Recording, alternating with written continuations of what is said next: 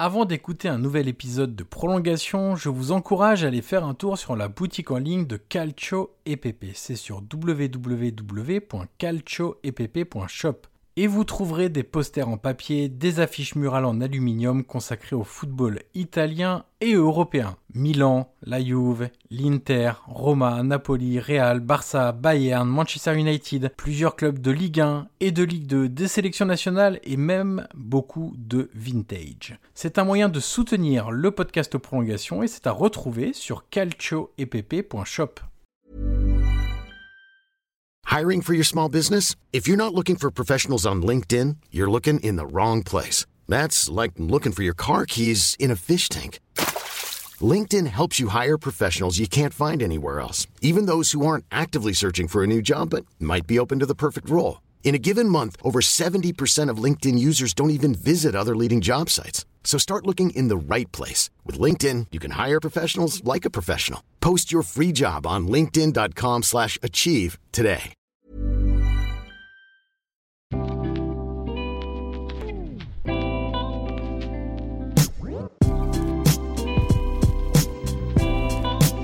Bonjour à tous, je suis Johan Crochet, journaliste et podcasteur, et je vous souhaite la bienvenue dans un nouvel épisode de Prolongation. Prolongation est un podcast d'entretien où je rencontre des acteurs du football pour décrypter et découvrir les subtilités de leur métier.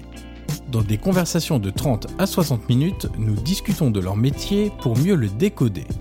L'idée est de donner des clés pour mieux comprendre le football avec ceux qui le font. Et vous le verrez, il n'est nullement question de buzz dans ces entretiens avec des entraîneurs, des préparateurs, des recruteurs, des formateurs, des joueurs et bien d'autres personnalités. D'ailleurs, si vous avez apprécié cet épisode ou les précédents, je vous encourage à mettre les 5 étoiles et laisser un commentaire sur Apple Podcast pour faire découvrir Prolongation au plus grand nombre. Aujourd'hui, je reçois Franck Schneider, arbitre international français qui officie en Ligue 1 et dans les différentes compétitions européennes. Avec lui, nous avons évoqué le quotidien d'un arbitre, de la préparation d'un match à la rencontre en elle-même. Nous avons également abordé son style d'arbitre, sa gestion des joueurs et de ses émotions au cours d'un match, les difficultés de la fonction, mais aussi la gestion des critiques ou encore l'assistance vidéo. Voilà pour le résumé, il est temps maintenant de laisser la place à cette conversation avec Frank Schneider. Bonjour Frank Schneider et bienvenue dans le podcast Prolongation. Bonjour Johan. Alors Franck, dans ce podcast, on commence toujours par la même question. Est-ce que vous pouvez nous raconter un match qui vous a marqué? Alors ça peut être par son scénario, par son résultat, par une émotion particulière que vous avez pu ressentir. Ça peut être d'ailleurs euh, vous concernant un match que vous avez euh, arbitré ou tout à l'inverse, un match que vous avez simplement vécu comme un, un spectateur ou même un téléspectateur. Alors, me vient tout de suite à l'esprit la finale que j'ai arbitrée en 2017, la finale de Coupe de la Ligue, entre Paris et Monaco. Et c'était un match très particulier parce que c'était ma première finale. Et on se retrouve dans un stade moitié acquis à la cause de Paris, l'autre moitié à la cause de Monaco. Nous, on est au milieu de tout ça, dans une fête. Et ce qui rajoute une émotion, c'est qu'en plus, on a pour une fois la famille dans les tribunes. Donc, c'est un mélange d'émotions, ajouter à ça une petite pression liée à la finale. Et ça fait que c'est un match très particulier. Alors, question qu'on a déjà dû vous poser mille fois, mais euh, c'est un bon moyen de, de commencer cet entretien. Comment est-ce que vous arrivez dans le monde de l'arbitrage? On va pas parler de, vocation qui est un peu le terme tarte à la crème, mais est-ce que c'était par simple envie de découvrir ce métier-là ou c'était déjà à l'époque quelque chose qui vous vraiment vous trottait dans la tête et où vous vous projetiez en fait euh, dans l'avenir en imaginant peut-être, euh, sans aller dans une carrière professionnelle, mais une vraie évolution professionnelle pour le coup? Alors à l'époque, euh, j'ai débuté l'arbitrage, j'avais 15 ans. J'étais en sport-études, j'entraînais les jeunes dans mon club et je faisais partie d'une commission de jeunes à la Ligue. Et j'étais curieux, j'avais envie de tester cette fonction d'arbitre que je ne connaissais pas. Ce qui fait que mes week-ends, je jouais, j'arbitrais, j'entraînais et mes semaines étaient bien chargées. Et mon seul objectif était de me faire plaisir et de découvrir. Puis après, au fur et à mesure, ben, les arbitres, c'est un peu comme une équipe, hein, c'est-à-dire qu'on est dans une compétition, on peut gravir les échelons, faire de plus grandes équipes. Et quand on est jeune, on peut même arbitrer des joueurs qui sont plus âgés que nous. Et ce qui peut des fois être un challenge. Donc, euh, on se motive comme ça et on a envie de voir toujours un peu plus loin. Et justement, vous commencez à, à 15 ans. Alors, certes, je pense que le rôle d'arbitre était peut-être un peu plus, je sais pas si respecter le bon terme, mais euh, protégé peut-être à l'époque. Maintenant, puisqu'il est quand même très exposé, très médiatisé aussi. Mais à aucun moment le, le, regard que portent les acteurs, donc les joueurs ou même les entraîneurs, les présidents, les personnes autour du terrain les supporters, donc leur comportement parfois provocateur, parfois agressif, ne vous a détourné de cet objectif de devenir arbitre. À aucun moment ça a été euh, un frein psychologique en fait pour euh, vous dire bon bah là c'est vrai que c'est dur, euh, on est toujours la cible quand ça va mal. Est-ce que finalement c'est vraiment, est-ce que je suis fait pour ça en fait? Alors il y a eu certainement quelques matchs un peu compliqués, m'en vient notamment un à l'esprit. Mais après, faut pas oublier que c'est aussi beaucoup de bons moments quand on est arbitre et le foot reste un beau sport. Donc, c'est un peu comme les trains en retard. On voit le collègue qui est molesté ou frappé on oublie de voir que la très grande majorité des matchs se passent bien et que les relations avec euh, les arbitres sont quand même en général plutôt bonnes. Donc, euh, mis à part ces deux, trois matchs un peu compliqués, pour le reste, ça s'est bien passé et ça m'a toujours motivé. Donc euh, non, pas plus que ça. Après, c'est peut-être comme un joueur qui est dans une mauvaise passe, qui loupe euh, un penalty ou qui marque contre son camp. C'est pas pour autant qu'il a envie d'arrêter sa passion, je pense. Est-ce qu'aujourd'hui, pour revenir à, l'arbitre au niveau professionnel, au-delà évidemment de toutes les connaissances techniques, euh, des règlements qu'il faut connaître évidemment sur sur le bout des doigts, parce que même les plus petites règles peuvent finalement accoucher de, de grandes décisions et, surtout toutes les situations sont quasiment possibles dans un match de foot on voit parfois des choses un petit peu surréalistes. Est-ce que la plus grande difficulté aujourd'hui pour un arbitre, ce n'est pas tant l'accumulation de connaissances qu'il faut avoir, mais plutôt la gestion des différents acteurs, principalement les joueurs évidemment, mais ça peut être aussi les entraîneurs sur le bord du terrain et donc gérer quelque part leurs émotions. Alors les émotions positives c'est facile à gérer parce que grosso modo il y a assez peu de débordements ou de choses répréhensibles d'un point de vue réglementaire sur des effusions de joie. Il peut y avoir le traditionnel j'enlève mon maillot euh, du côté du buteur et à ce moment-là c'est un avertissement, mais c'est plutôt des, émotions négatives, c'est-à-dire un joueur, euh, une équipe qui est menée, un joueur qui s'agace, qui va mettre un, mauvais geste, un mauvais coup à un adversaire ou qui va mal vous parler. Est-ce que la grande difficulté, elle n'est pas là, elle est dans le management des joueurs et des acteurs? Tout est une manière de voir les choses. Pour moi, c'est pas la plus grande difficulté. C'est ce qui me motive le plus, justement. C'est comment on gère ces femmes et ces hommes dans ce contexte à forte pression. Parce qu'un match de foot, il faut quand même savoir que c'est 90 minutes où je vais prendre une décision toutes les 22 secondes. C'est à peu près 245 décisions en moyenne, hein, d'après une statistique qui était sortie. Et donc, c'est comment on va gérer toutes les parties prenantes à un match. Comment on va gérer? Alors, vous parlez des émotions de joie, où il y a rarement des problèmes. Il faut juste savoir que quand il y a la joie d'un côté, il peut y avoir de la tristesse ou de la colère de l'autre. Et donc, nous, on est sans cesse dans ces anticipations, dans cette gestion, dans ce management. Et pour moi, je trouve que c'est presque la partie la plus intéressante du rôle d'arbitre. C'est ce côté relation humaine et gestion humaine. Parce qu'après, euh, la technique, on s'entraîne, le physique, on s'entraîne. Pour autant, on peut toujours prendre des mauvaises décisions. On va toujours louper un penalty, un carton, un hors-jeu. C'est inhérent à la fonction d'arbitre. Par contre, comment on va gérer la contestation, comment on va gérer les relations, je trouve que c'est le côté le plus attractif. Est-ce qu'on gère d'ailleurs, euh, vous parlez de, de contestation, euh, me vient en tête quelques joueurs de Ligue 1, est-ce qu'on gère tous les joueurs de la même façon? On a une obligation quelque part de les gérer à peu près de la même façon. Mais je pense que c'est sur le terrain, comme en entreprise, on ne gère pas un manager senior ou le meilleur commercial de son équipe comme le jeune qui vient d'arriver.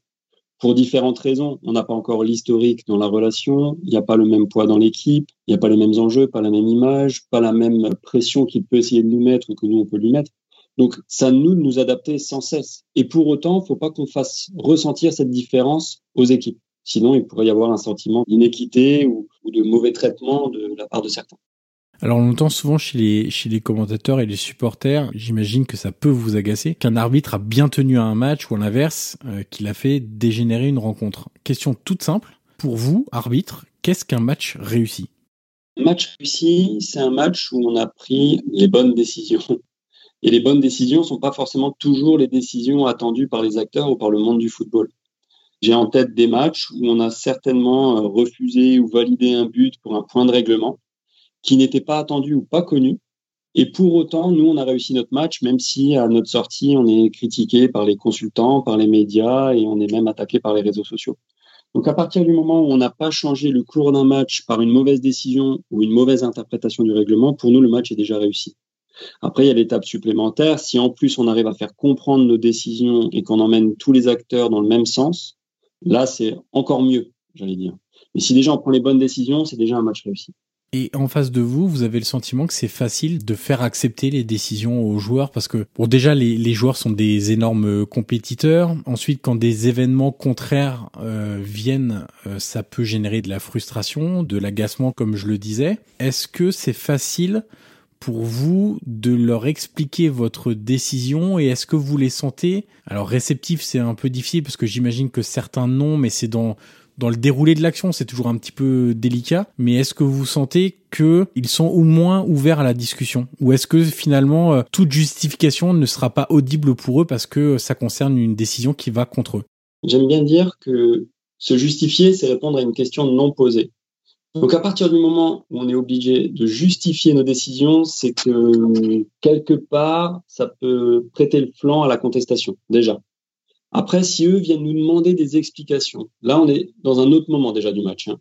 S'ils viennent nous demander des explications sur une décision, et s'ils ont vraiment envie d'entendre l'explication, parce que des fois ils viennent juste pour contester et pour exprimer leur frustration, et ça faut l'accepter aussi. Hein. Le foot est fait d'émotions, donc faut aussi accepter qu'ils l'expriment. Donc s'ils ont envie d'entendre l'explication, là on peut y aller. Pour autant, on n'est pas obligé de les convaincre. Et pour moi, c'est une grosse différence sur le terrain, et c'est ce qui fait aussi qu'on arrive à mieux gérer les émotions. D'ailleurs, je leur dis sur le terrain. Quand ils viennent me demander une explication, je leur donne. S'ils ne sont pas contents avec l'explication, je l'entends. Pour autant, je ne cherche pas à les convaincre. Et c'est ce que je leur dis. Donc, il y a différentes possibilités. C'est soit ils veulent vraiment comprendre et en général, ils sont vraiment ouverts, mais c'est mieux d'attendre un temps plus calme. Soit ils viennent juste pour exprimer leur frustration et dans ce cas-là, le mieux, c'est de gérer cette frustration sans pour aller sur le fond de la question. Ça dépend du profil de joueur. On a différentes émotions qui nous guident, euh, que ce soit la joie, la colère, la tristesse ou la peur. Et selon cette émotion qui nous guide, on ne va pas l'exprimer de la même manière sur le terrain. Et l'arbitre va devoir s'adapter justement à cette manière de gérer les frustrations en fonction du profil qu'on a en face.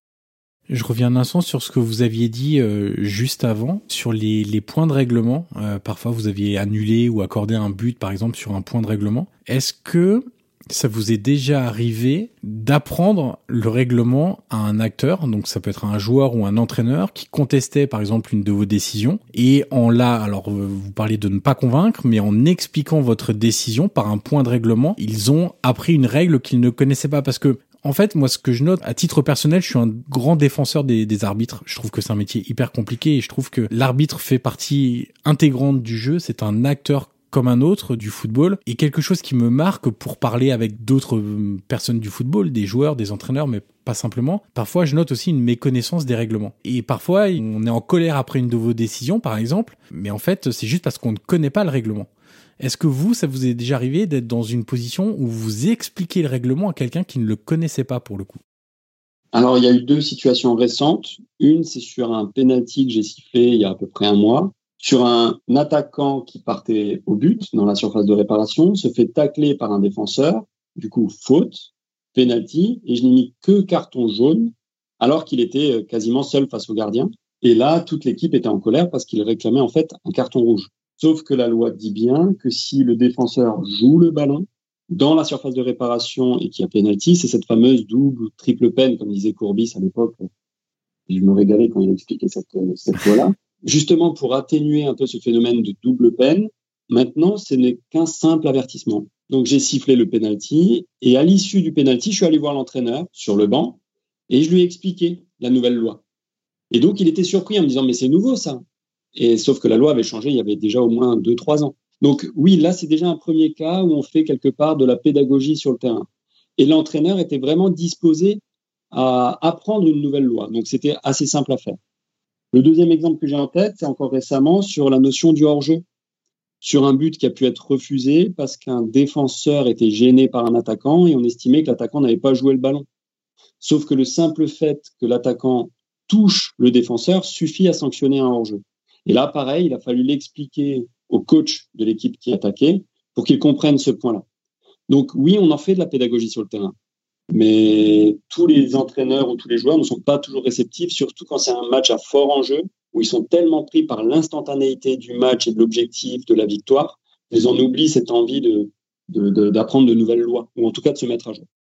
Est-ce que vous avez le sentiment que tous ces, ces, petits désagréments, entre guillemets, pourraient être balayés par une formation que pourraient suivre les entraîneurs, une formation avec des séances pour actualiser, enfin pour mettre à jour plutôt le, euh, les différentes euh, nouvelles règles ou nouvelles interprétations ou nouvelles façons d'interpréter les règles. Est-ce que vous avez le sentiment que ça pourrait éviter pas mal de, de frustration, de contestation, de faire des, par exemple, une formation accélérée pour les joueurs en leur disant voici les principaux points de règlement parce qu'il y a plein de joueurs qui sont absolument pas au fait du règlement. Et pour les entraîneurs, un peu plus poussé, parce que ça me paraît un peu plus logique, d'aller un peu plus loin et de leur dire, voilà, on vous explique vidéo à l'appui, par exemple, des cas, parce qu'il n'y a pas meilleur exemple que l'exemple en lui-même, en leur disant, voilà, sur ce match-là, pourquoi c'est cette décision-là qui a été prise, parce que selon le règlement, voilà ce qui s'est passé. Est-ce que on pourrait plus impliquer les différents acteurs euh, au niveau de l'arbitrage pour qu'il y ait une meilleure compréhension et donc du coup éliminer un peu ces frustrations, ces contestations. C'est le travail de fond qui est réalisé par la fédération et notamment par notre direction technique d'arbitrage, où on essaye d'initier, de former aux lois du jeu, à l'arbitrage, d'ouvrir notre corporation parce qu'on est des fois euh, perçu comme une famille assez fermée, alors qu'en fait, on est plutôt ouvert. Alors c'est vrai que ça se voit pas tout de suite. Et moi, le premier, je suis pas du genre à sourire ou être ouvert sur le terrain, et pour autant, je pense l'être euh, en dehors. Donc, on organise, là, avec le Covid, c'est un peu différent, mais sinon, on organise chaque saison des réunions entre euh, entraîneurs, présidents, joueurs et notre direction ou des arbitres, par exemple, pour expliquer les nouveautés dans les lois du jeu, pour donner des lignes techniques, pour expliquer pourquoi on va basculer au rouge sur une situation plutôt qu'une autre, parce que il y a la loi et après il y a l'interprétation qu'on en fait c'est quel est l'objectif, par exemple, en termes de protection des joueurs. On va être un peu plus sévère, par exemple, sur les mains dans le visage ou par une semelle qui est un peu haute, etc., etc. Donc, ces thèmes-là, on les partage lors de ces réunions techniques qu'on organise toutes les saisons. Là où ça rencontre pas forcément un grand succès, c'est que quand on invite les 40 entraîneurs et qu'il y en a une très faible majorité qui vient, on regrette un peu ce manque de participation. Donc, on prend trop tardivement conscience du besoin de connaître les lois du jeu. Quand on est euh, pris par la pression du résultat, par les entraînements, par la gestion des hommes, des clubs, du budget, etc., on ne se rend pas compte que l'arbitrage peut quelque part aussi nous faire gagner des matchs quand on connaît bien les lois du jeu peut euh, nous faire gagner en termes de, confort euh, relationnel avec l'arbitre, avec les autres parties prenantes, etc. Et ça, je le vois parce que dans mon club qui est au niveau amateur, ils ont mis du temps à en prendre conscience que l'arbitre faisait partie intégrante du jeu. Donc souvent on s'en plaint, mais on s'en plaint parce qu'on s'y intéresse des fois un peu trop tard. Et si je prends encore un autre exemple, euh, ça vaut aussi le coup pour les journalistes ou les consultants. Et j'ai encore un exemple il y a un an avant le Covid où notre direction avait organisé une session d'initiation à l'arbitrage vidéo, enfin à l'assistance vidéo. Et faut reconnaître que la quasi-totalité des journalistes y avaient participé parce que c'était vraiment une belle expérience. C'était immersif. Ils étaient vraiment dans la peau d'un arbitre vidéo, donc euh, avec l'assistance vidéo, avec un opérateur, avec des situations complexes à gérer. Et ça a d'ailleurs amené une prise de conscience et une certaine tolérance après, lors de leurs commentaires, lors des matchs. Et justement, vous parliez des entraîneurs qui ne viennent pas tous à ces réunions-là. Est-ce que une euh, évolution, ça pourrait être tout simplement une formation obligatoire euh, dans l'obtention du diplôme, par exemple, quelque chose, euh, vous savez, le nombre d'heures obligatoires pour décrocher tel diplôme, pour décrocher son permis, pour décrocher pas mal de choses au final? Est-ce qu'on se dirait pas, bah en fait, avant chaque saison, les arbitres vont passer, la formation, elle est obligatoire? Ou par exemple, je sais pas, 15 jours avant la, la reprise de la Ligue 1, tous les entraîneurs sont convoqués à la fédération pour une réunion obligatoire où on va vous expliquer ce qu'on va faire cette saison, les nouvelles règles s'il y en a des nouvelles, les interprétations, l'accent qui va être mis sur telle ou telle chose ou pas, plutôt que de le faire sur la base du volontariat où c'est toujours un petit peu, euh, pour employer une, expression un peu vulgaire, mais un peu casse-gueule en fait. Il faut savoir déjà que pour être entraîneur, il y a dans tous les échelons, il y a un module arbitral. Voilà. Et donc souvent ils découvrent des lois du jeu. Après c'est la mise à jour qui peut être un peu plus difficile, mais donc pour se former en tant qu'entraîneur, ils sont forcément formés aux lois du jeu. Après c'est les joueurs qui bien souvent sur le terrain euh, jouent sans connaître les lois du jeu. Et des fois j'en rigole avec certains avec qui j'ai un bon contact où je dis euh, vous vous rendez compte, vous êtes en train de conduire une Formule 1, mais vous n'avez pas passé votre code quelque part. Donc pour les joueurs, c'est moins évident qu'ils connaissent les lois du jeu. Pour les entraîneurs, c'est un prérequis. Après, c'est sur la durée. Et sur la durée, notre direction propose vraiment ces échanges ou, ces possibilités de venir même dans un club. Hein. c'est une possibilité qui est offerte. Le club peut en faire la demande. Et dans ce cas-là, il y a un de nos managers qui se déplace avec un collègue pour expliquer les nouveautés, pour expliquer certaines situations, etc. Donc, c'est toujours une possibilité, mais ça ne doit jamais être imposé. De toute façon, si c'est imposé, ça manquera de sens, et si ça manque de sens, ça ne sera pas efficace. Mais, mais au moins, je me dis que si c'est imposé, derrière, il peut pas y avoir de faille parce que on pourra pas dire je savais pas, on pourra pas dire cette règle-là, euh, vous nous aviez pas expliqué que cette saison, euh, on ferait très attention, ce que vous disiez tout à l'heure, par exemple, aux mains dans le visage, aux coups de coude, etc. Si il a été contraint de suivre la formation, derrière, il peut pas y avoir toutes ces contestations. Enfin, il peut, elles peuvent exister, mais derrière, on peut sanctionner plus facilement en disant vous étiez au courant, vous avez assisté à cette réunion. Vous, vous saviez quel était l'accent qui allait être mis sur euh, telle ou telle décision c'est juste que je prends beaucoup de plaisir quand on a ces échanges ou ces visites au sein des clubs. Après, de le rendre obligatoire ou pas, malheureusement, ça ne dépend pas de moi. Donc, je peux pas vous dire si ça aurait un bon effet ou pas. Ce qui est sûr, c'est que quand ça se produit, effectivement, ça change les relations après sur le terrain et ça change la compréhension aussi de notre fonction, de la difficulté de notre fonction. Et nous aussi, on comprend d'ailleurs la difficulté euh, de leur fonction parce que même quand on se déplace dans un club, ce qui est marrant, c'est que des fois, on montre une situation et entre eux, ils ne sont pas d'accord. Et c'est souvent la différence attaquant-défenseur qui ressort. Parce qu'un défenseur va toujours trouver qu'on est trop sévère et un attaquant va trouver qu'on ne le protège pas assez. Mais au, sein du même club, donc ça c'est assez marrant. Dans nos rassemblements entre arbitres, il y a aussi des situations où on est 50% à penser A et 50% à penser B. C'est ce qui reste euh, voilà, le cœur de notre métier, c'est ce qui fait le charme de la fonction d'arbitre. Les arbitres, c'est aussi une équipe. Euh, vous avez des, assistants. Et je me posais la question de savoir comment vous formiez cette équipe d'arbitres. Est-ce que c'est par euh, affinité personnelle? Est-ce qu'on essaye de prendre des personnes qui ont bah, du coup la même personnalité et le même style d'arbitrage, c'est-à-dire euh, plus ou moins ouvert à la discussion, plus ou moins sévère, le même style de management entre guillemets où on se dit à l'inverse que la différence de personnalité peut être un atout dans la gestion d'un match parce qu'on ressent les choses de manière un peu différente, on a des émotions un peu différentes, on les gère de manière différente. Est-ce qu'on essaie d'aller plutôt vers des personnes qui ont le, même profil que vous, la même sensibilité que vous ou, pas forcément et que la, pluralité des personnalités peut être un atout? Alors, il y a, si on avance par étapes, il y a déjà plusieurs possibilités dans les équipes arbitrales. Il y a soit il y a des équipes qui sont toutes faites, ce qu'on appelle des trios, donc il y a un arbitre central plus deux arbitres assistants. Le quatrième change à chaque fois et les arbitres vidéo changent à chaque fois. Donc là, on se connaît vraiment bien, on a nos repères et on verra après comment on peut construire ces repères. Soit on est en duo, c'est-à-dire qu'on va toujours faire entrer dans l'équipe un deuxième assistant qui peut changer à chaque match. Et c'est notre direction qui désigne ce deuxième assistant en fonction des critères géographiques, de match, etc. Ou alors, on peut se retrouver tout seul comme arbitre et à chaque match, on constitue une nouvelle équipe. Dans les trois cas, pour moi, c'est un vrai challenge managérial. Et c'est vraiment moi ce qui me fait vibrer. C'est-à-dire que soit on est en, trio, on a beaucoup de repères, mais dans ce cas-là, le niveau d'exigence est élevé en termes de collaboration. Et en même temps, en fonction des styles comportementaux ou des forces de chacun, on peut faire une répartition des tâches un peu plus poussée. Moi, par exemple, je suis en trio et un de mes assistants, c'est Jemel Zitouni, qui a maintenant 13 euh, ans de Ligue 1, qui connaît euh, voilà pas mal quand même euh, le circuit.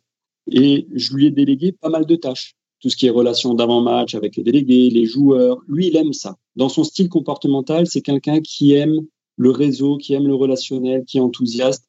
Et moi, c'est pas forcément mon point fort, ce côté-là.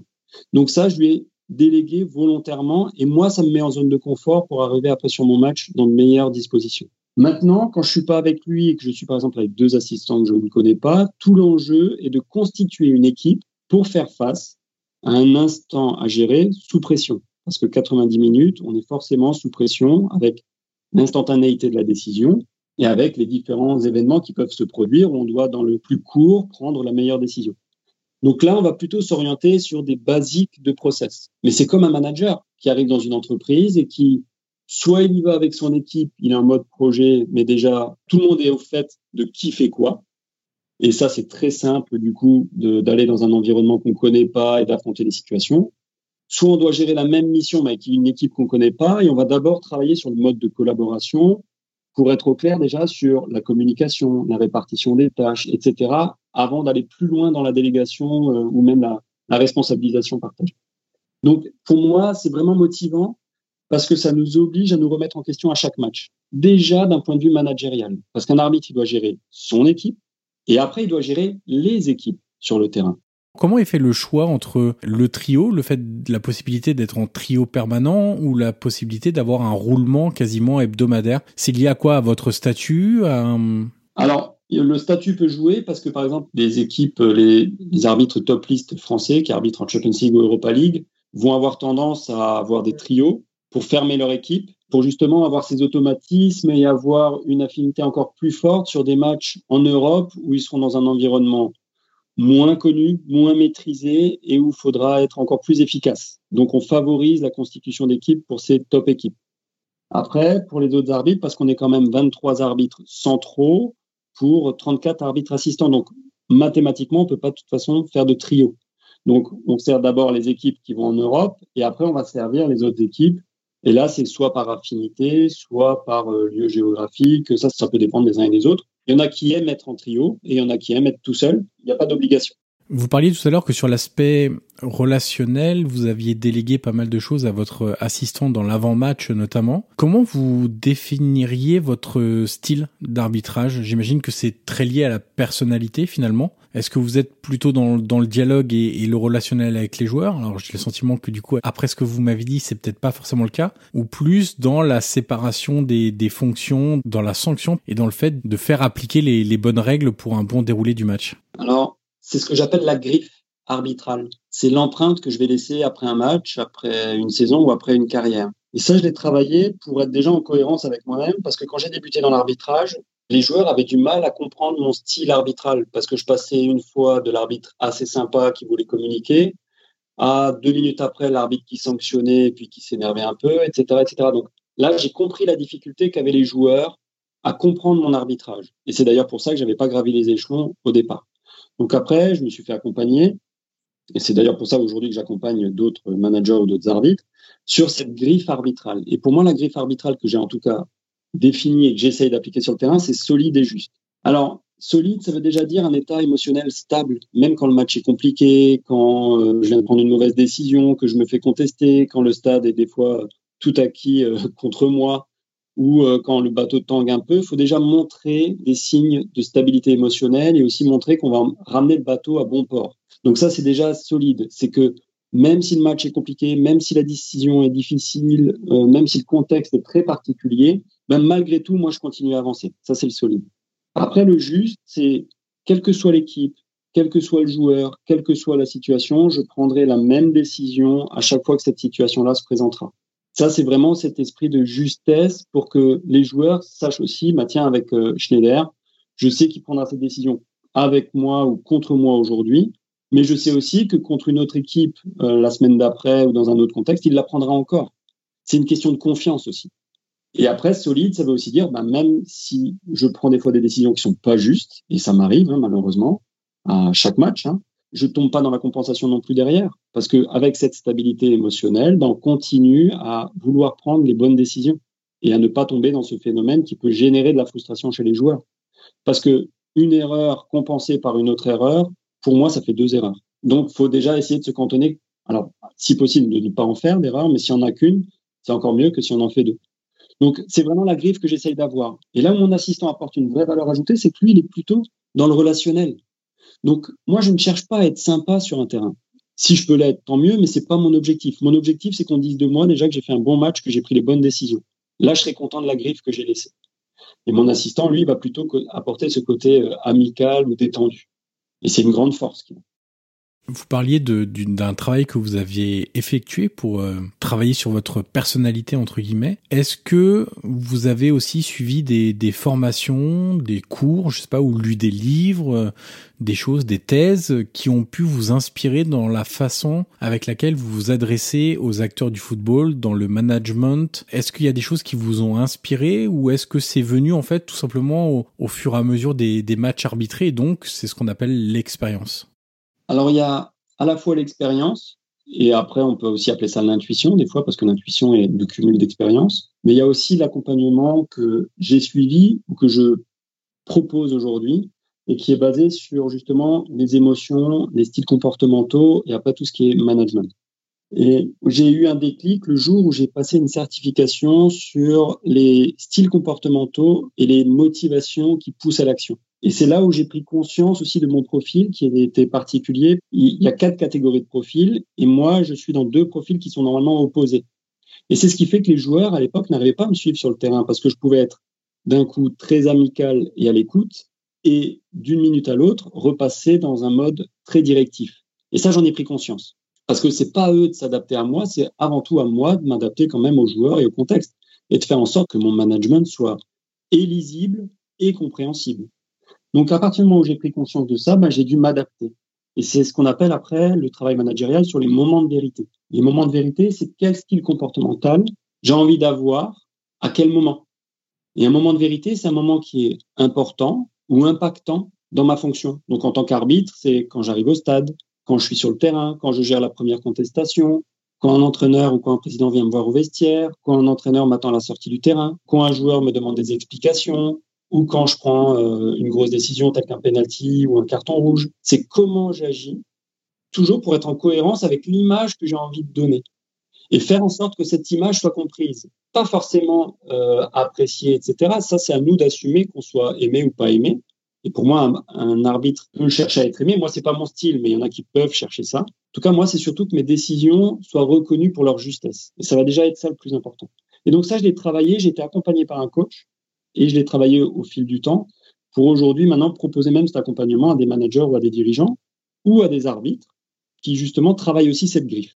Alors vous venez de parler de votre relation que vous pouvez avoir aussi avec un entraîneur qui vous attend à la mi-temps ou, ou à la fin du match, même chose avec un, président. Quelle est votre euh, attitude vis-à-vis d'eux? C'est d'être ouvert à l'explication et, revenir sur éventuellement des, des, faits de jeu qui ont pu euh, déclencher des, des contestations Ou est-ce que c'est une fois que le match est passé, la sanction entre guillemets, enfin le travail a été effectué et derrière, quelles que soient vos explications finalement, on sait que il y aura quand même de la frustration et donc vous êtes un peu moins ouvert au dialogue. Comment vous gérez cet après-match ou cette alors déjà est-ce que vous acceptez à la mi-temps qu'on vienne euh, dans votre vestiaire pour expliquer une situation avec soit un acteur, soit un entraîneur, soit un joueur, un entraîneur ou un président? Parce que c'est en plein match en fait, c'est OK, c'est la mi-temps, mais derrière vous avez encore 45 minutes à gérer ou est-ce que vous repoussez toute discussion pour bien rester focalisé dans votre match à l'après-match une fois que le coup de sifflet final a été donné? Pour répondre à cette question, c'est toujours une question de bénéfice de rapport bénéfice-risque. C'est qu'est-ce qu'on gagne à recevoir quelqu'un à la mi-temps et qu'est-ce qu'on risque? Imaginez qu'on reçoit un entraîneur ou un président à la mi-temps dans notre vestiaire et qu'en deuxième mi-temps, on siffle un penalty qui aura beau être justifié, comment va réagir l'équipe adverse? C'est en ça que je parle de bénéfice-risque. Donc, qu'est-ce que je gagne à donner une explication à la mi-temps plutôt qu'à la donner à la fin du match? Donc, pour répondre à votre question, j'ai très rarement reçu quelqu'un dans mon vestiaire à la mi-temps. C'est très rare. Ça a dû m'arriver une fois ou deux dans, ma carrière. Parce que justement, c'est prendre trop de risques et prêter le flanc à la critique derrière ou générer de la frustration chez l'équipe adverse. Par contre, à la fin du match, selon moi, on a une obligation de communication et de discussion.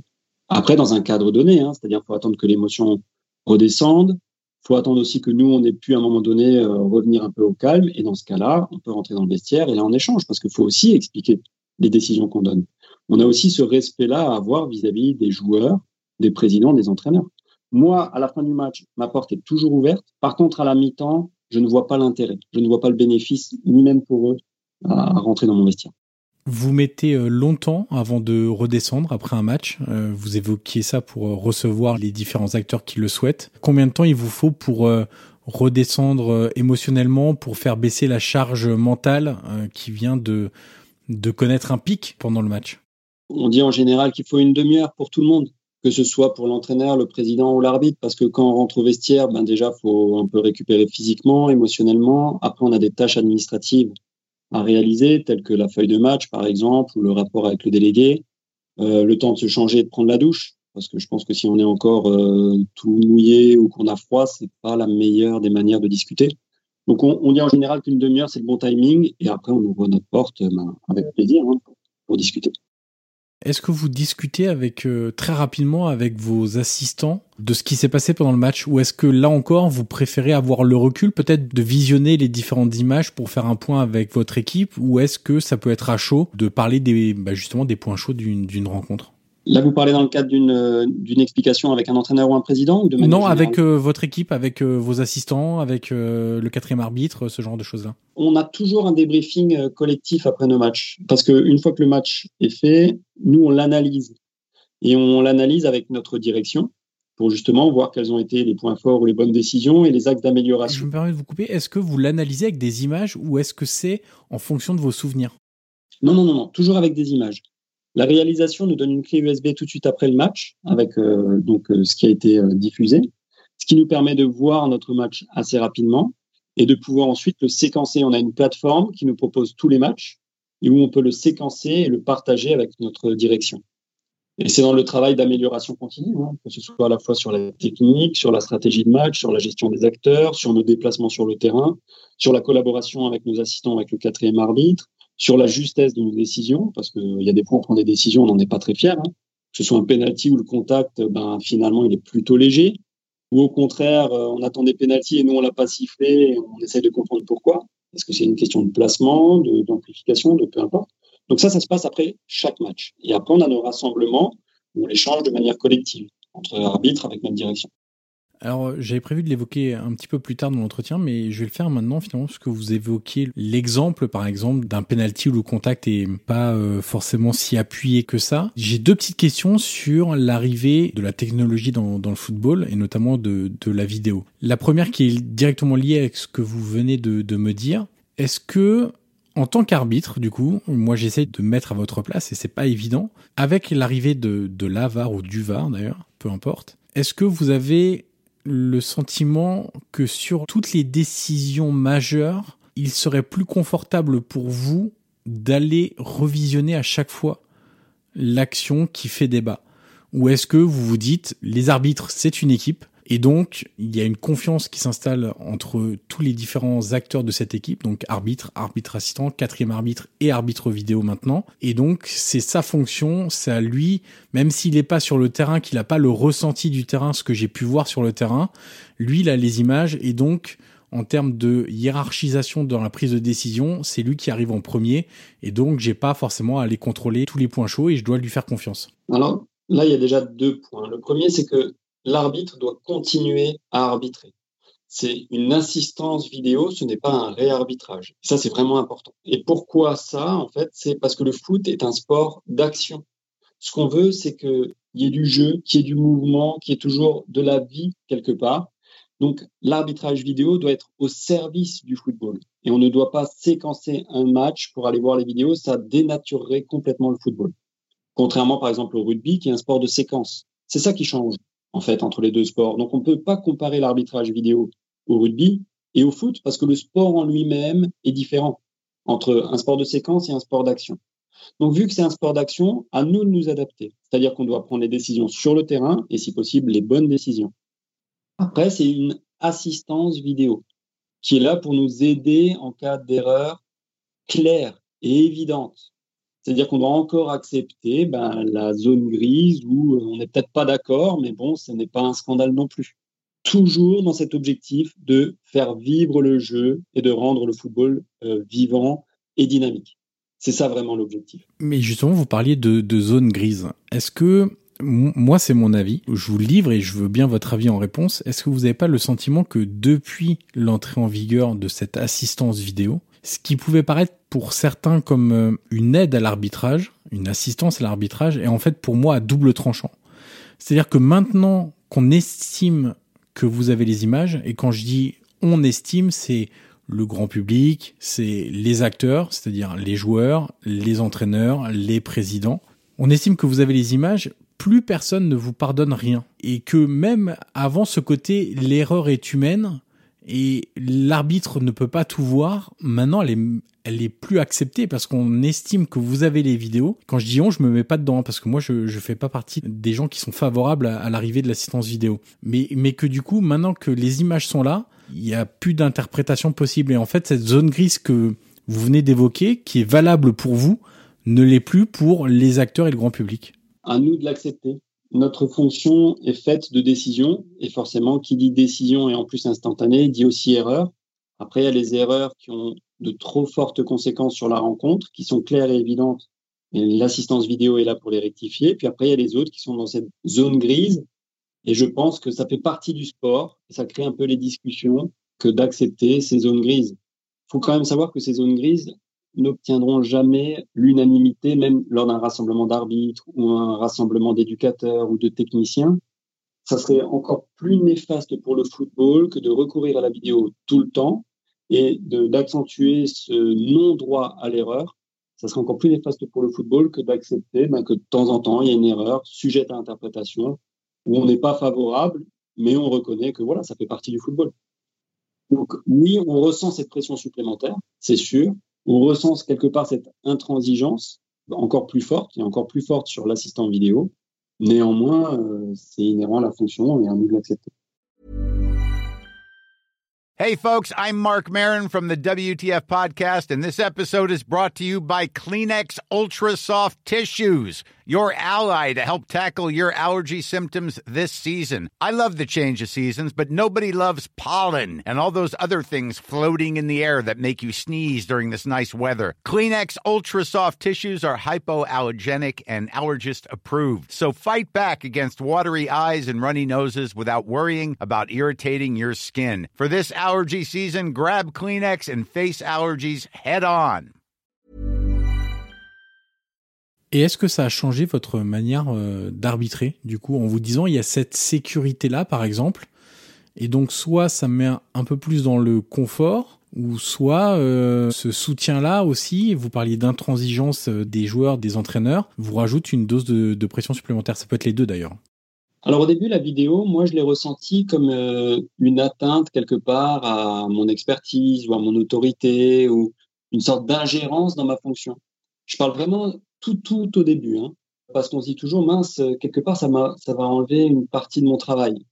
Mais avec du recul, et je l'ai travaillé, c'est ce qu'on appelle le filtre hein, en, management, c'est comment on voit une réalité, parce qu'on dit bien que la réalité n'existe pas, ce n'est qu'une image de la réalité ou qu'une perception de la réalité. Et on dit aussi que nos images dictent nos comportements.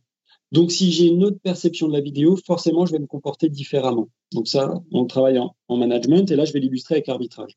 Donc au début, je voyais la vidéo comme une atteinte à mon expertise ou à ma fonction. Donc forcément, ça me rajoutait une tension pendant le match ou une pression supplémentaire au tout début, hein, notamment lors des phases de training, de certification, etc.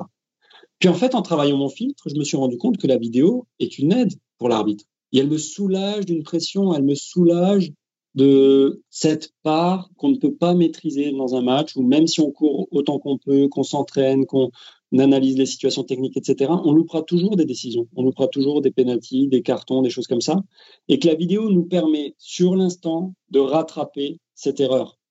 Et pour moi, du coup, c'est un grand confort, ce qui fait que j'arbitre encore plus librement qu'avant.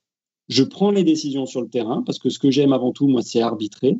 Et je me dis, bah, si jamais il y a une erreur claire et évidente, bah, la vidéo me rattrapera et tant mieux si elle me rattrape. Parce que moi, j'aurais fait du mieux possible et si la vidéo me rattrape, bah, tant mieux, ça rattrapera cette erreur et le match continue. Mais au moins, je n'aurais pas influencé le, cours du match et je n'aurais pas donné un avantage indu à une équipe, par exemple. Donc, je suis passé d'une option qui pouvait un peu me crisper à, au contraire, une possibilité qui m'a complètement libéré aujourd'hui sur le terrain où je me sens à la fin du match très bien dans mes baskets parce que je me dis la vidéo m'a permis d'arbitrer dans les meilleures conditions. Alors, je vais poser comme une question, mais vous venez un peu d'y répondre. Mais euh, je me dis aussi, ça c'est un avis, euh, voilà, c'est une réflexion que j'ai. Avant, l'arbitre, avant de savoir qu'il avait éventuellement fait une erreur, il fallait attendre la fin du match. Et donc, il faisait son match de manière euh, linéaire entre guillemets. Maintenant, bah, je prends un exemple très précis. Un arbitre ne voit pas un penalty. Voilà, un, attaquant est fauché dans la surface l'arbitre laisse le match, euh, enfin l'action continuer, et puis il est rappelé par l'arbitre vidéo qui lui dit viens voir à l'écran, enfin, voilà l'échange traditionnel, et finalement l'arbitre central du centre se rend compte qu'il a fait une erreur et donc il siffle le penalty. Est-ce que psychologiquement il n'y a pas une euh, une conséquence à ça en se disant bah j'ai fait une erreur, donc ça rajoute psychologiquement une charge émotionnelle en se disant j'ai fait une erreur, il faut pas que j'en refasse derrière. Est-ce que ça, c'est c'est quelque chose que vous vous êtes dit, que vous avez rencontré au cours d'un match où vous avez été repris, entre guillemets, ou aidé plutôt, le terme exact, par la VAR, alors qu'avant, bah, vous saviez pas si vous aviez fait une erreur pour vous, vous aviez interprété l'action, et donc jusqu'à la fin du match, vous n'étiez pas influencé par ça. Alors ça, ça me rappelle une histoire que j'ai vécue avec euh, toujours mon acolyte, Ed Gemel, qui c'était à Montpellier. Montpellier-Marseille, un dimanche soir à 21h, donc c'était l'affiche du championnat. Donc c'était juste la saison avant la vidéo. Et je dis souvent que les arbitres sur le terrain, c'est un peu comme les maris cocus. C'est-à-dire que tout le monde est au courant, en général. Et là, en l'occurrence, c'est une situation qui se passe à une minute de la fin du match. Montpellier marque, ça peut lui donner le gain du match. Et avec Gemel, on a un gros doute sur la décision. Hors-jeu, pas hors-jeu. Et la question était, est-ce que celui qui peut être sanctionné d'un hors-jeu a impacté le gardien ou pas? Et donc, on a mis en place notre cellule de crise sur le terrain, on a discuté, on a échangé chronologiquement avec les différents process qu'on a mis en place, et on a refusé le but. Mais dans une atmosphère que je vous laisse imaginer, vous n'étiez pas spécialement euh, content de notre décision et où l'entraîneur local, qui est toujours en place aujourd'hui, était un peu furieux. Donc, on a eu une sortie de terrain très compliquée et une sortie de stade un peu plus simple parce qu'en fin de compte, une fois qu'on a revu les images, on a pu l'expliquer. Mais la sortie de terrain était très difficile. Ça, c'est avant. Aujourd'hui, on prend la même décision et on se trompe, on va voir la vidéo. Bah pour moi, tant mieux, même si je me suis trompé, tant mieux si on la rectifie, parce que justement, ça va simplifier et apaiser les relations. Et pour moi, on a le droit à l'erreur comme tout manager, comme tous ceux qui prennent des décisions, c'est ce qu'on appelle le droit à l'erreur. Prendre des décisions, c'est aussi accepter de temps en temps de se tromper. Donc après, on essaie de se tromper le moins possible, mais il faut accepter. Mais là, vous avez pris l'exemple en, fin de match. Si cette même action arrive au bout de 10 minutes, derrière, savoir qu'on s'est trompé peut avoir une influence psychologique sur l'arbitre pendant 80 minutes qui reste derrière aussi. Là, faut qu'on évacue. Et c'est justement euh, à nous d'évacuer ce genre de, de sentiment pour éviter ce que je disais avant, ce qui peut être perçu comme de la compensation ou se dire, j'ai fait une erreur, donc il euh, faut que j'essaie de trouver quelque chose de l'autre côté, etc. Donc avant l'arbitrage vidéo, ça pouvait être un piège, voilà, tendu aux arbitres. Mais un piège, euh, je parlais émotionnel hein, ou, stratégique. Mais aujourd'hui, avec la vidéo, on l'évite parce qu'on sait que s'il y a une erreur, justement, elle va être rectifiée tout de suite. Donc c'est pour ça que je pense que l'assistance vidéo est un vrai plus pour les arbitres même. Ouais, évidemment. Je vais évoquer un autre, euh, un autre sujet maintenant. On a beaucoup parlé de, de management, de relationnel, parce que c'est quelque chose que vous faites aussi d'ailleurs en dehors euh, de votre métier d'arbitre. Euh, je voulais qu'on parle de la préparation d'un match, parce que c'est quelque chose qui reste assez flou pour le grand public de manière générale. C'est-à-dire que ok, vous parliez tout à l'heure, le physique, on le travaille, la connaissance des règlements, la technique, etc., tout ça est travaillé. Mais qu'est-ce que la préparation d'un match pour un arbitre de haut niveau? Quelles sont les étapes de préparation dans la semaine? Est-ce que vous, je sais pas, vous voyez des séquences des derniers matchs des deux équipes? Est-ce qu'on se note et on détecte des petites habitudes de certains joueurs sur euh, la faculté à contester, à se laisser tomber, à entrer un peu durement dans les duels. Euh, est-ce que tout ce genre de choses-là est évalué avant les rencontres? Alors il y a une citation de Benjamin Franklin, qui est un Américain, mais je la, je la fais en français, qui disait si on échoue dans notre préparation, ben on a déjà préparé notre échec. Et ça, c'est vraiment quelque chose qui nous anime en tant qu'arbitre. C'est-à-dire que euh, si je refais la préparation d'un match, on reçoit notre désignation en général huit jours avant un match. Là, on sait le match qu'on va arbitrer, donc le lieu aussi. Donc il y a déjà une préparation logistique, parce que c'est nous-mêmes qui organisons nos déplacements, la réservation de notre hôtel, les repas, surtout avec le contexte actuel, c'est compliqué de manger euh, même dans les villes. Euh, donc il y a déjà cet aspect logistique à gérer. Après, il y a l'aspect athlétique, parce qu'on va adapter notre semaine d'entraînement au jour du match selon que j'arbitre le match le vendredi ou le dimanche, ben, mes séances fortes vont pas être calées de la même manière dans la semaine. Parce qu'en général, on fait une grosse séance encore 48 heures avant le match. Et est-ce que l'horaire a une influence si vous arbitrez le dimanche à 13 heures? Est-ce que vous adaptez les jours avant à faire des séances un peu lourdes à cet horaire-là qui est pas forcément habituel? Ça peut arriver, mais quand il y a des événements climatiques très forts, c'est quand il fait très froid ou très chaud, on essaye de s'acclimater quand même justement à ça. Le reste de l'année, pas trop, mais là, par exemple, chez moi, il faisait moins 9 encore la semaine dernière, donc j'essayais de m'entraîner quand il faisait froid. Mais pour le coup, ce week-end, j'étais à Nantes, il faisait 10 degrés, j'ai arbitré en, manche courte. normal pour un Alsacien, très chaud. Donc, on essaye à la fois de s'adapter aux conditions climatiques, mais aussi à notre semaine d'entraînement pour la charge athlétique. Et on est suivi par des préparateurs physiques là-dessus. Parce qu'on va faire une grosse séance 48 heures avant le match. Donc, le, la date du match va avoir un impact direct sur notre semaine d'entraînement. Ensuite, il y a l'aspect technique. Et l'approche du match, ben là, on a une plateforme toujours pour préparer nos matchs. Et moi, ce qui va m'intéresser, par exemple, c'est les combinaisons sur coup de pied arrêté. Là, ce week-end, j'étais sur Nantes-Lens. J'ai remarqué qu'il y avait une équipe qui jouait la zone, par exemple, sur corner. Donc, ça change nos consignes pendant le match. Est-ce qu'il y a quelqu'un au premier poteau ou pas En cas de main, comme ça, on peut tout de suite anticiper. Est-ce qu'il peut y avoir des ceinturages, des blocs? Est-ce qu'il y a des joueurs qui sont adeptes de faire des fautes très haut sur le terrain pour casser les contre-attaques? Pour nous, justement, essayer de pallier ces, tous ces mauvais comportements ou les anticiper et, s'il faut, les sanctionner. Mais pour faire en sorte toujours que chacun puisse exprimer son plein potentiel pendant le match. Donc ça, ça en fait partie. Après, sur les côtés simulation, etc., c'est un piège qui est tendu aux arbitres parce que à vouloir trop anticiper ce genre de comportement déviant, on peut tomber dans le piège de ne pas sanctionner un penalty existant en se disant de toute façon il, il simule. Et ça nous est tous arrivé, hein, je pense, à, à, différents niveaux, mais donc ça, on est plutôt vigilant là-dessus. Par contre, sur les aspects tactiques, est-ce que c'est plutôt des centres, est-ce que c'est plutôt des, du jeu court dans l'axe, est-ce que c'est plutôt la zone? Tous ces aspects-là nous intéressent. Alors, vous, vous, avez évoqué tout à l'heure le fait qu'un arbitre prenait une décision en moyenne toutes les 22 secondes lors d'un match de foot. Ça fait donc 245 décisions en 90 minutes. Alors, j'ai pas de questions pour être honnête là-dessus, mais je vais juste expliquer que par prise de décision, c'est pas forcément un coup de sifflet. Euh, sinon, les matchs seraient très très hachés avec euh, un coup de sifflet toutes les 22 secondes. La prise de décision, ça peut être indiquer une touche, empêcher la remise en jeu pour laisser la place au, au, au remplaçant, indiquer un corner, prendre la décision de laisser l'avantage, notamment s'il y a une petite faute, on laisse l'avantage derrière ou pas. Donc j'ai pas de questions sur ça, mais en fait, je me dis tout simplement que c'est quasiment inhumain, en fait. Et, et je me demande, dans, dans la difficulté de votre métier, J'aimerais avoir votre ressenti sur le fait de devoir prendre une décision toutes les 22 secondes et l'implication et la charge mentale que ça représente. C'est ça qui rend le métier passionnant. C'est que sur les 245 décisions, vous allez en avoir 45 très faciles. Ça va être 6 mètres, corner, ballon sorti ou pas. Donc c'est binaire, ça en fait. Sur les 200 décisions qui restent, il va y en avoir 30 que vous allez formaliser. Donc euh, justement, c'est notre posture ou notre leadership qui rentre en compte, c'est-à-dire euh, coup franc, justement, penalty, etc. Donc là, on formalise notre décision et, si, et on peut même l'accompagner d'une sanction disciplinaire, un carton jaune ou un carton rouge. Donc c'est comment on va le formaliser. Et là, les différentes personnalités des arbitres vont justement euh, être mises en avant. Ça veut dire quand même qu'il reste 170 décisions qu'on ne formalise pas et qu'on doit faire accepter. Et que ce soit un arbitre ou un manager dans une entreprise, c'est ce qui nous arrive de manière très régulière et nous, on est habitués à ça. C'est-à-dire un contact au milieu de terrain où on laisse par exemple un avantage, une situation où on va décider de ne pas la formaliser par un coup de sifflet et même de ne pas montrer un avantage parce que pour nous, c'est trop bénin.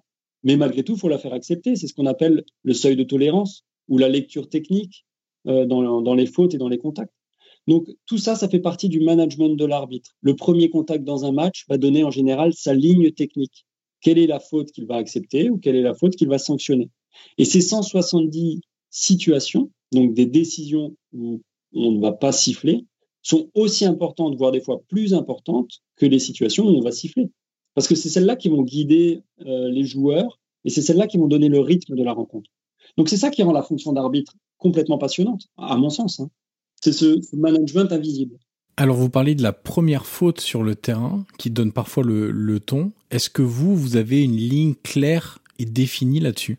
Alors j'essaye. J'essaye d'être euh, un peu plus joueur et un peu plus tolérant, mais avec l'âge, je l'ai un peu baissé. C'est-à-dire que je suis parti d'un niveau très élevé et très tolérant, mais où en fin de compte, des fois, ça pouvait me mettre en difficulté. Après, j'ai un peu baissé ce seuil où je sifflais un peu plus de fautes pour là le remonter un petit peu. Il faut toujours savoir quelles sont les conséquences de la première situation qu'on va siffler. Parce que cette situation qu'on siffle au milieu de terrain, faut se dire qu'elle va impacter les joueurs pour la situation qu'ils vont vivre dans la surface. Si on laisse passer un contact au milieu de terrain, ce même contact sera accepté dans la surface. Alors que si on le sanctionne au milieu de terrain, il va être attendu comme coup de sifflet dans la surface. Donc c'est vraiment une stratégie globale de match. C'est quelle est mon acceptation au niveau des contacts et après il faut que je la tienne tout au long du match et que je la fasse accepter par les joueurs. C'est ce qui fait qu'après un contact, les joueurs, plutôt que de me regarder, ben, ils vont se relever et continuer à jouer, par exemple. Là, c'est qu'ils auront compris ma stratégie arbitrale. Si par contre, après chaque contact, ils me regardent et ils comprennent pas, ou des fois, ils ont envie de continuer à jouer et je siffle, c'est que je manquais quelque chose dans ma communication dans le style d'arbitrage, le fait de siffler ou pas siffler, est-ce que le fait que les acteurs souvent parlent du besoin de protéger les, joueurs au maximum, ça c'est la première version, c'est-à-dire souvent les entraîneurs euh, évoquent ce fait, notamment les grands joueurs, pour les grands joueurs, le fait de les protéger, ce qui voudrait déjà dire qu'on ne traite pas tous les joueurs de la même manière, c'est-à-dire qu'il y a des joueurs qu'il faut plus protéger que d'autres, c'est-à-dire qu'il y a des fautes qui sont plus ou moins graves selon qui est touché. Là, pour le coup, ça passe pas. Hein. Euh, ce, point de vue, je me permets de vous couper. Oui. Parce que on a trois impératifs en tant qu'arbitre. Un, protéger les joueurs, comme vous venez de le dire. Et là, tous les joueurs sont au même niveau. Parce qu'il n'y a rien de pire pour un arbitre qu'un joueur qui sort sur blessure ou qui, après le match, ne peut pas enchaîner avec un deuxième match à cause d'une blessure. Surtout si on n'a pas sanctionné le fait, euh, ou la faute en tout cas, qui a amené la blessure. Il n'y a rien de pire pour nous parce qu'on aurait failli quelque part dans notre mission. Donc, on protège tous les joueurs de la même manière. Après, les deux autres objectifs, c'est protéger le football, justement, avec ses actes déviants, et faire en sorte que le football reste vivant, attractif, qu'il apporte de l'émotion. Donc, à nous de faire vivre le jeu et de permettre à tous les joueurs d'exprimer leur plein potentiel. Et enfin, le troisième, c'est protéger notre image aussi en tant qu'arbitre, parce qu'on sait que, en tant qu'arbitre de premier plan, si on nuit à notre image d'arbitre ou à notre fonction, c'est tous les arbitres bénévoles qui en pâtissent le week-end. Donc, on a ces trois impératifs, ces trois P, protection des joueurs, protection du football, protection de l'image. Et pour la protection des joueurs, vraiment, tous les joueurs sont au même niveau parce qu'il n'y a rien de pire pour nous qu'une blessure. Alors, vous parlez dans les trois P de la protection du football pour avoir un jeu vivant et attractif. Vous avez entendu sans doute comme moi des centaines de fois cette réflexion. Ça, en première ligue, c'est pas sifflé et c'est pour ça que ce championnat nous plaît tant. C'est-à-dire que c'est très vivant, qu'il y a moins de fautes qui sont sifflées et que les contacts légers ne sont pas sifflés. Et on sait d'ailleurs, ça fait partie des discussions où on dit mais la première ligue se vend très bien les droits télé parce que c'est un spectacle, c'est divertissant, le jeu il est moins haché, etc., etc. Est-ce que ça c'est une pression supplémentaire qui peut vous être mise de manière directe ou indirecte par des personnalités du football. Je pense à la Ligue de football professionnel, puisqu'on est en pleine période de droit TV où il y a des process qui sont en place euh, parce qu'il y a eu des, malheureusement des défauts de, de paiement. Euh, ça peut être aussi par, euh, je reviens à l'instant sur la protection des joueurs, les entraîneurs qui vous disent, bah mon meilleur joueur, faut qu'il soit plus protégé parce qu'il prend plus de coups, c'est pas normal, il est blessé, etc., etc. Ça fait partie des pressions qu'on n'imagine pas forcément parce qu'on imagine en pression les contestations directement sur le terrain, pas forcément ce qui peut découler par notamment l'univers médiatique. C'est-à-dire que ces prises de position-là, on les entend, alors vous me direz si on vous les entendez de, de manière directe, mais c'est surtout indirect à travers la presse. Tel entraîneur va se plaindre que son grand joueur ne soit pas euh, plus protégé. la personne qui est en charge des droits télé dit qu'il faut un football vivant et attractif, et donc sous-entend que bah, la première ligue c'est bien parce que euh, c'est plus vivant, moins haché, etc. Est-ce que cette pression-là, vous la ressentez? Et si oui, est-ce qu'elle influence votre manière d'arbitrer, votre style d'arbitrage? Alors, il y a un terme marketing qui évoque ces pressions-là, enfin, qui s'appelle les forces de porteur. Et j'aime bien les ramener à l'arbitrage parce que vous venez d'illustrer exactement les deux pressions qu'on peut subir parmi les, cinq. C'est celle des clubs qui nous disent OK, vous sifflez parce que faut quand même savoir qu'en France, on siffle à peu près le même nombre de fautes qu'en première ligue. Hein. Oui. Ça, je vous laisse regarder les stats. Mais c'est une légende urbaine de croire qu'il n'y a que là-bas qui siffle peu de fautes et que dans tous les autres championnats, il y en a beaucoup. Je peux le confirmer parce que j'avais fait une étude statistique il y a quelques années, c'était il y a trois ou quatre ans, je crois, de mémoire, et en fait, on voyait que dans tous les pays européens, globalement, à peu de choses près, mais c'est vraiment insignifiant vu le nombre de matchs et le chiffre global, que ça sifflait tout simplement à peu près partout pareil, le même nombre de fautes. Il y avait moins d'une faute par match euh, sifflée en plus en France par rapport à la, à la première ligue. Moins d'une faute par match. Donc c'est vraiment insignifiant. Donc ça, c'est déjà une première euh, légende que j'aimerais tout de suite euh, voilà, évacuer. Il n'y a pas moins de fautes là-bas que chez nous. Ensuite, euh, sur les forces qu'on peut nous subir ou les pressions qu'on peut subir, il y a effectivement les clubs qui peuvent nous demander de siffler davantage pour protéger leurs joueurs. Et ça, ça s'entend d'un point de vue des clubs, il faut le comprendre parce que les joueurs, c'est quelque part un actif de leur entreprise, ça a une valeur et ça leur permet de gagner des points, gagner des matchs et gagner de l'argent. Et en face, il y a effectivement la Ligue qui, elle, ne cherche qu'une seule chose, c'est à mettre en avant le football, à le valoriser. Et pour le valoriser, il ben, faut qu'il y ait du temps de jeu. Mais qui dit temps de jeu effectif dit moins de fautes sifflées. Et nous, on est au milieu de tout ça. C'est ce qu'on appelle un milieu un peu euh, VUCA, euh, volatile, incertain, complexe, ambigu, parce qu'en fait, on ne sait jamais trop où on va aller et à qui vraiment on doit répondre, parce que la Ligue veut moins de fautes, les clubs veulent plus de fautes, et pour autant, les deux ont le même objectif. Donc, comment nous, on se place au milieu de tout ça? C'est pour ça qu'il est important d'établir le pourquoi on est arbitre, pourquoi on va arbitrer en Ligue 1 et à quoi on sert sur le terrain. Et si on a répondu à ça, c'est ce qu'on appelle la raison d'être, si on a répondu à ça, c'est plus facile d'évoluer dans ce milieu-là à forte pression. Parce qu'après, il y a les autres forces qui sont en même temps les forces des collègues, parce qu'on est 23 arbitres en Ligue 1, mais quelque part, on est 23 en concurrence, parce qu'à la fin de la saison, les meilleurs restent, les moins bons sont rétrogradés. Si on prend des mauvaises décisions, on est rétrogradé en Ligue 2, par exemple. Ça aussi, il faut le savoir. Donc, il y a aussi cet aspect concurrence qui fait qu'on va avoir les décisions les plus justes, mais en même temps qui colle le plus à l'état d'esprit de la compétition. Donc, il faut s'adapter à ça. Il y a peut-être plus de fighting spirit en Grande-Bretagne qu'en France ou dans les pays latins, par exemple. Donc, il y a plein d'explications. Et là, on pourrait faire une autre émission rien que là-dessus, parce qu'il y a vraiment même des explications structurelles sur le championnat anglais, où la structure est vraiment différente des autres championnats. Donc, l'arbitre doit faire face à tout ça. Mais si lui, il, s'en tient aux lois du jeu, à la technique et à la griffe qu'il va imprimer, c'est là où il s'en sortira le mieux sur le terrain. Et moi, je trouve qu'en France, on a une identité assez claire, avec d'ailleurs un nombre de fautes très proche de la Grande-Bretagne. Est-ce que vous avez le, le, sentiment, on parlait des pressions là, pression donc euh, médiatique, pression de la ligue éventuellement, pression de la concurrence, pression des acteurs, joueurs, entraîneurs, présidents, euh, le fameux euh, cet arbitre là nous coûte 20 millions, on l'a déjà entendu, notamment en Ligue 1, mais ailleurs aussi. Hein, par exemple, un match de barrage où une équipe n'accède pas en Ligue 1 ou est rétrogradée en Ligue 2, ou lors de la dernière journée un club qui est relégué, on a déjà entendu, ça va me coûter 20 millions cette décision là, etc. Donc ça c'est d'énormes pressions. Est-ce que vous avez le sentiment du coup que le métier d'arbitre est suffisamment considéré et respecté aujourd'hui? Bah, On a un rôle important et pour autant, il ne faut pas qu'on ait envie d'être au cœur euh, des débats, des sujets de conversation et qu'on ait envie de, porter toute l'attention vers nous. Il ne faut pas qu'on oublie qu'on est là pour rendre service au football et faciliter les matchs. C'est ça notre objectif. Hein. Euh, notre raison d'être, c'est ça, hein, c'est facilitateur. Alors moi, des fois, je dis un mal nécessaire.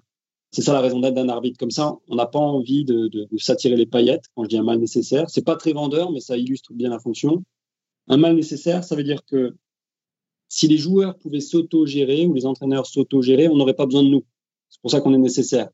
Et un mal nécessaire, c'est que ben, quand on est là, on n'est pas forcément apprécié, attendu, ou on est même souvent contesté. Et pour autant, on est indispensable au déroulement de la rencontre et au bon déroulement de la rencontre. Donc, ces pressions, on les subit, mais ils jouent leur jeu. Il ne faut pas oublier qu'il y a des enjeux financiers, qu'il y a des enjeux forts, des investissements, des emplois à la clé. Donc, ils ne veulent pas nous nuire, ils veulent juste, eux, défendre leurs intérêts. Ça, je le comprends totalement. Alors on vient d'évoquer la, gestion de la critique, la gestion du jugement. Vous disiez tout à l'heure que vous étiez tout à fait ouvert euh, après les matchs à discuter avec les acteurs, donc les entraîneurs, les joueurs, éventuellement les, présidents qui, qui le souhaitent. Est-ce que on pourrait aussi imaginer une amélioration ou une ouverture en tout cas un petit peu plus grande. Alors ça c'est pas vous qui en êtes le décisionnaire mais est-ce que le fait d'être euh, plus ouvert et faire preuve de pédagogie auprès du grand public, des journalistes avec de je sais pas des vous parliez tout à l'heure les journalistes qui avaient été invités pour se rendre compte un peu de l'assistance vidéo, est-ce que une communication après les matchs une fois que c'est redescendu, comme vous euh, l'avez dit euh, tout à l'heure, euh, par exemple, moi, l'entretien que je fais avec vous aujourd'hui, j'en suis absolument ravi. Ça fera peut-être prendre conscience aux auditeurs qui sont souvent des supporters quelque part de la difficulté, mais pas seulement de la difficulté, mais tout l'univers autour de, votre métier. mais c'est pas quelque chose qui est très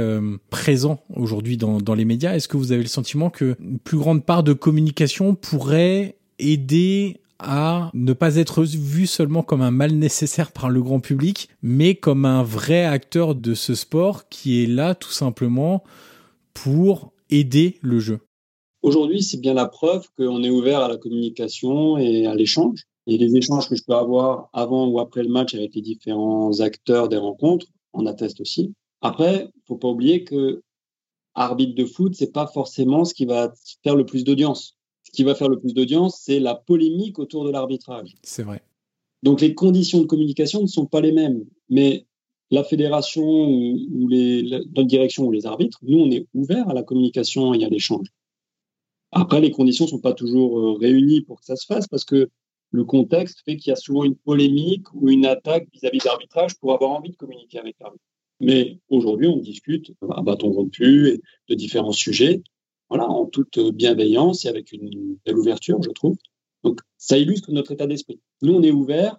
Il faut savoir qu'on est plus souvent attaqué que sollicité pour des interviews euh, bienveillantes. Ça, ça j'imagine. Et peut-être du coup, pour avoir un, un environnement serein, pour ça, il faut sortir des matchs. C'est-à-dire qu'effectivement, il faudrait peut-être pas intervenir après les matchs, mais peut-être, je sais pas, le jour d'après, en milieu de semaine, faire une émission consacrée, euh, alors pas une émission dédiée à l'arbitrage, mais une chronique dans laquelle on explique les, décisions de la journée précédente, par exemple. Pas forcément les justifier, parce que vous n'êtes pas, vous êtes pas là pour vous justifier, en fait.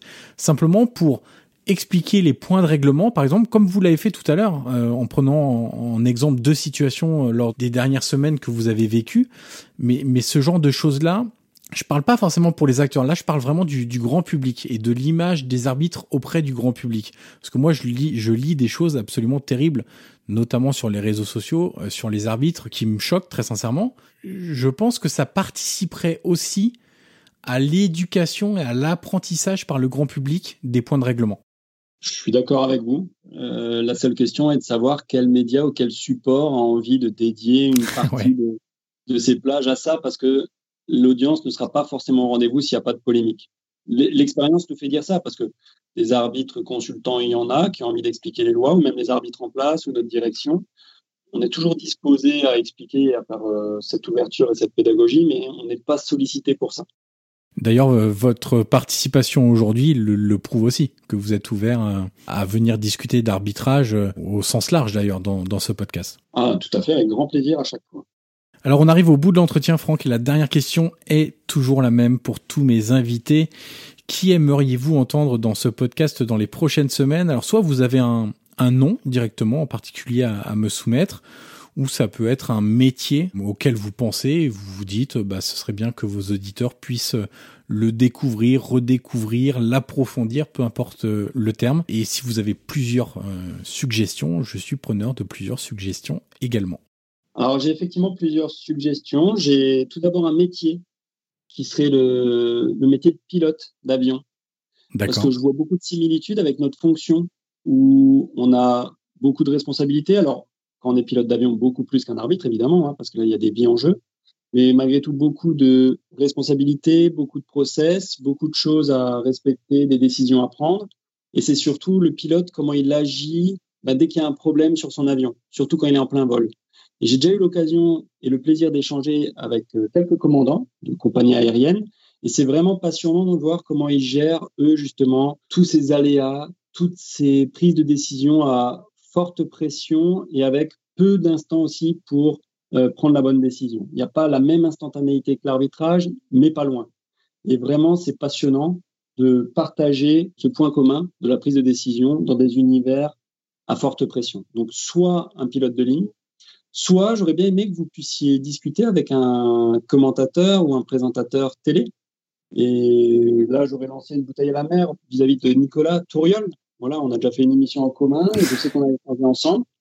Et l'idée est assez marrante parce qu'il m'explique, lui, comment il monte ses émissions, comment euh, il vend des fois d'autres émissions, comment il doit gérer des présentateurs vedettes sur les plateaux, comment il doit gérer aussi l'aléa dans ses émissions quand les tournages ne sont pas finis alors qu'il commence le direct, ou quand quelque chose va mal, ou comment il monte ses sujets, ou quel angle d'attaque il prend dans les sujets. Est-ce qu'il a envie de créer la polémique ou faire de la pédagogie, etc. Et je trouve ça aussi intéressant parce que ça influence quand même une grande partie de votre auditoire, notamment sur la perception qu'on peut avoir du foot, d'une décision, des acteurs. Eux ont un rôle majeur et il y en a qui le font vraiment avec euh, beaucoup de passion, beaucoup de bienveillance et Nicolas en fait partie.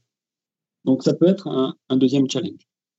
Et eh bien, ça me donne effectivement une très bonne idée de prochain invité, effectivement, pour évoquer toutes ces problématiques. Merci beaucoup, Franck Schneider, pour votre disponibilité et votre confiance, et à très vite. Merci, Johan. À bientôt. Merci d'avoir écouté cette conversation. Le podcast Prolongation est disponible sur l'ensemble des plateformes audio comme Apple Podcast, Google Podcast, Spotify ou encore Deezer. N'hésitez pas à mettre les 5 étoiles sur Apple Podcast si vous avez apprécié le contenu de cet entretien, c'est une étape très utile pour faire découvrir ce podcast au grand public. Vous pouvez également me suivre sur les réseaux sociaux et tous les liens sont dans la description de cet épisode. Je vous dis à très vite pour une nouvelle conversation autour du foot.